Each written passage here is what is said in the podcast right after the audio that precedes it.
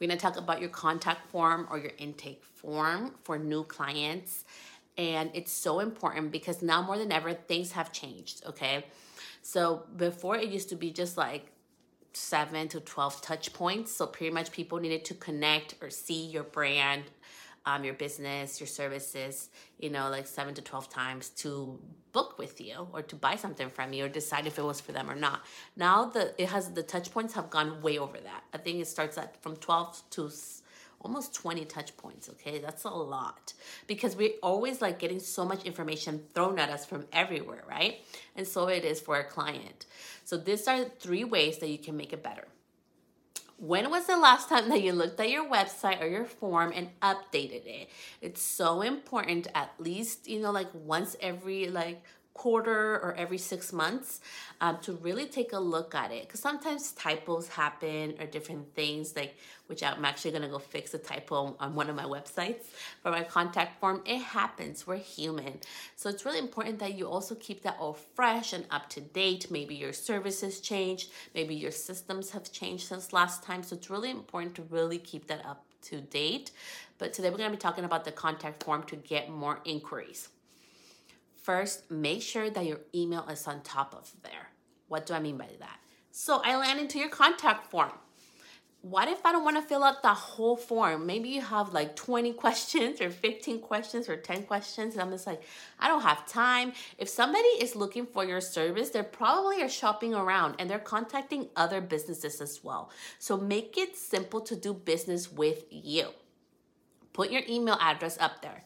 So for example, like contact, you know, like contact us and then underneath I could be like, thank you for, you know, for th- you know, thank you for, you know, considering us for business.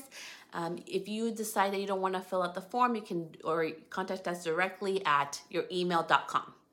Or you can just be like, if you don't want to fill out the form below, feel free to contact us directly at email.com right? You're making it super simple. You're giving them the option. You're putting them in the driver's seat, which is the best thing that you want to do for your client. You want to not make them the boss because they, you know, they should feel like the boss if they want to do business with you and make it simpler for them. It's going to be a game changer. So make sure that you do that. And if email's not your thing, maybe you like you have a texting system. Then make sure you have your phone number there and let them know that it's only text or they can call you. Um, make sure that you make that very, very clear. Okay, part two of this is when are you gonna reach back? People, I really don't believe that you need. I know I hear from a lot of beauty pros and especially in the wedding industry businesses because I've been around them a little bit more lately that they feel like they need to be on their phone all the time and respond ASAP, like in minutes, or they lose the client. I am never gonna advocate for that. Sorry, but this is the way I do business. So really, really, really let your clients know when are you going to hear back from you? Is it going to be a week? Is it going to be in 24 hours? Is it going to be in 48 hours? Let them know your boundaries, or maybe your only response to your email inquiries from Monday to Tuesday. You know, like let people know. I think it's so much more important that we know the communication from the start because people love clear communication.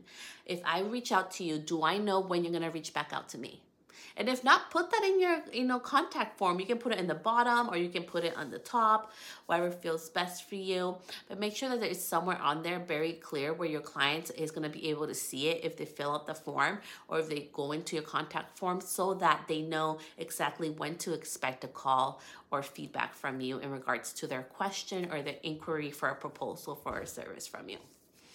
And lastly, number three, how many questions do you have to push the send button? Now, I'm gonna get crap for this, and that's okay. I'm just sharing with you what works in my business. I used to have those big forms that had like over eight questions in it, and I noticed a pattern, and this is why I'm sharing this with you and look at your pattern with your clients.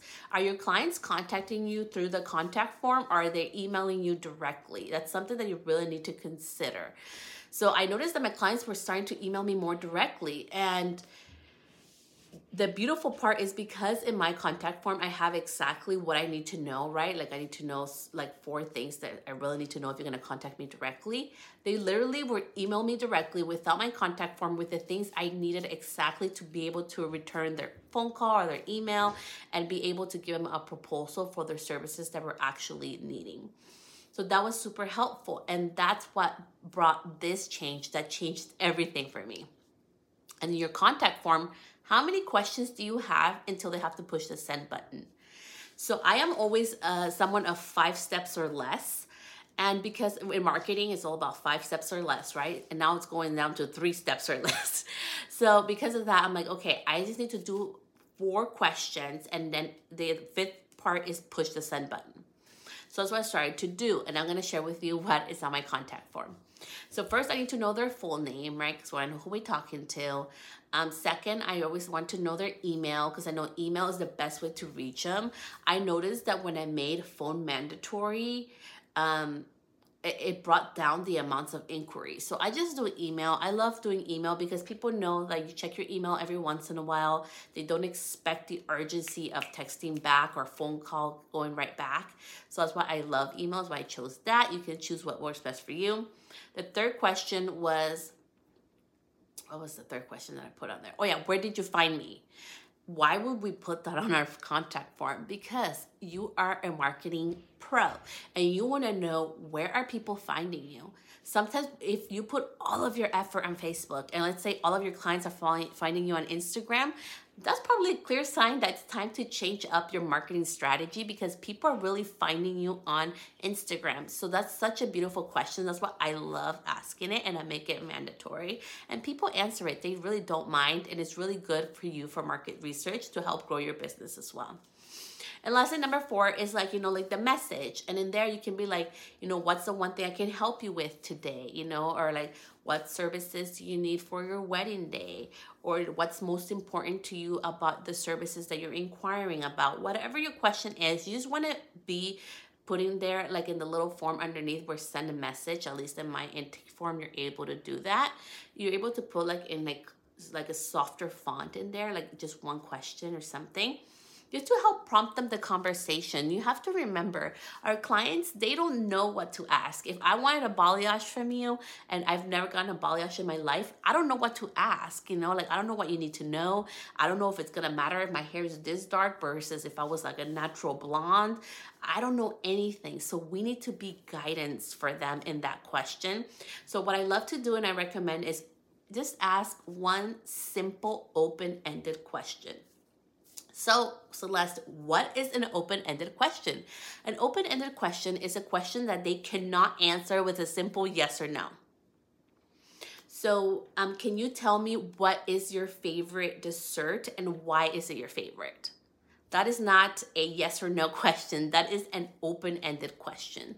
And that's exactly the type of question that you want to ask in your message box if you're able to put in there some writing do an open-ended question and if not instead of your message you can just go ahead and place your open-ended question there to start the conversation. And what happens when you actually ask an open-ended question is that your client is able to get out of their head and really be open to you. And they're able to share things that you would have not been able to find out. Sometimes i'm able to find out that they also want to see um, you know they're worried about certain things or like maybe they're a low maintenance bride or like they're planning to after their wedding you know uh, put their hair down or she wants after her wedding she wants to be able to take her hair down and put it up in a bun and yeah, it's happened. And yeah, I have clients that have paid me to do that. And it's okay. Like, that's a beautiful thing. We're able to find out extra things. Maybe you can find out that, you know, um, nobody has, she's never done her hair. So she, you know, like, she's really nervous about it and what she's nervous about. Maybe you can find out that she loves her hair length. So she doesn't want to cut it too short. Or you can find out that she wants a natural lash look. Or you can find out that she only likes short nails all those things, that information that you probably wouldn't have gotten from a yes or no question, you'd be surprised how many times I'm able to get more information out of my clients uh, because they feel more open to share when you ask an open ended question.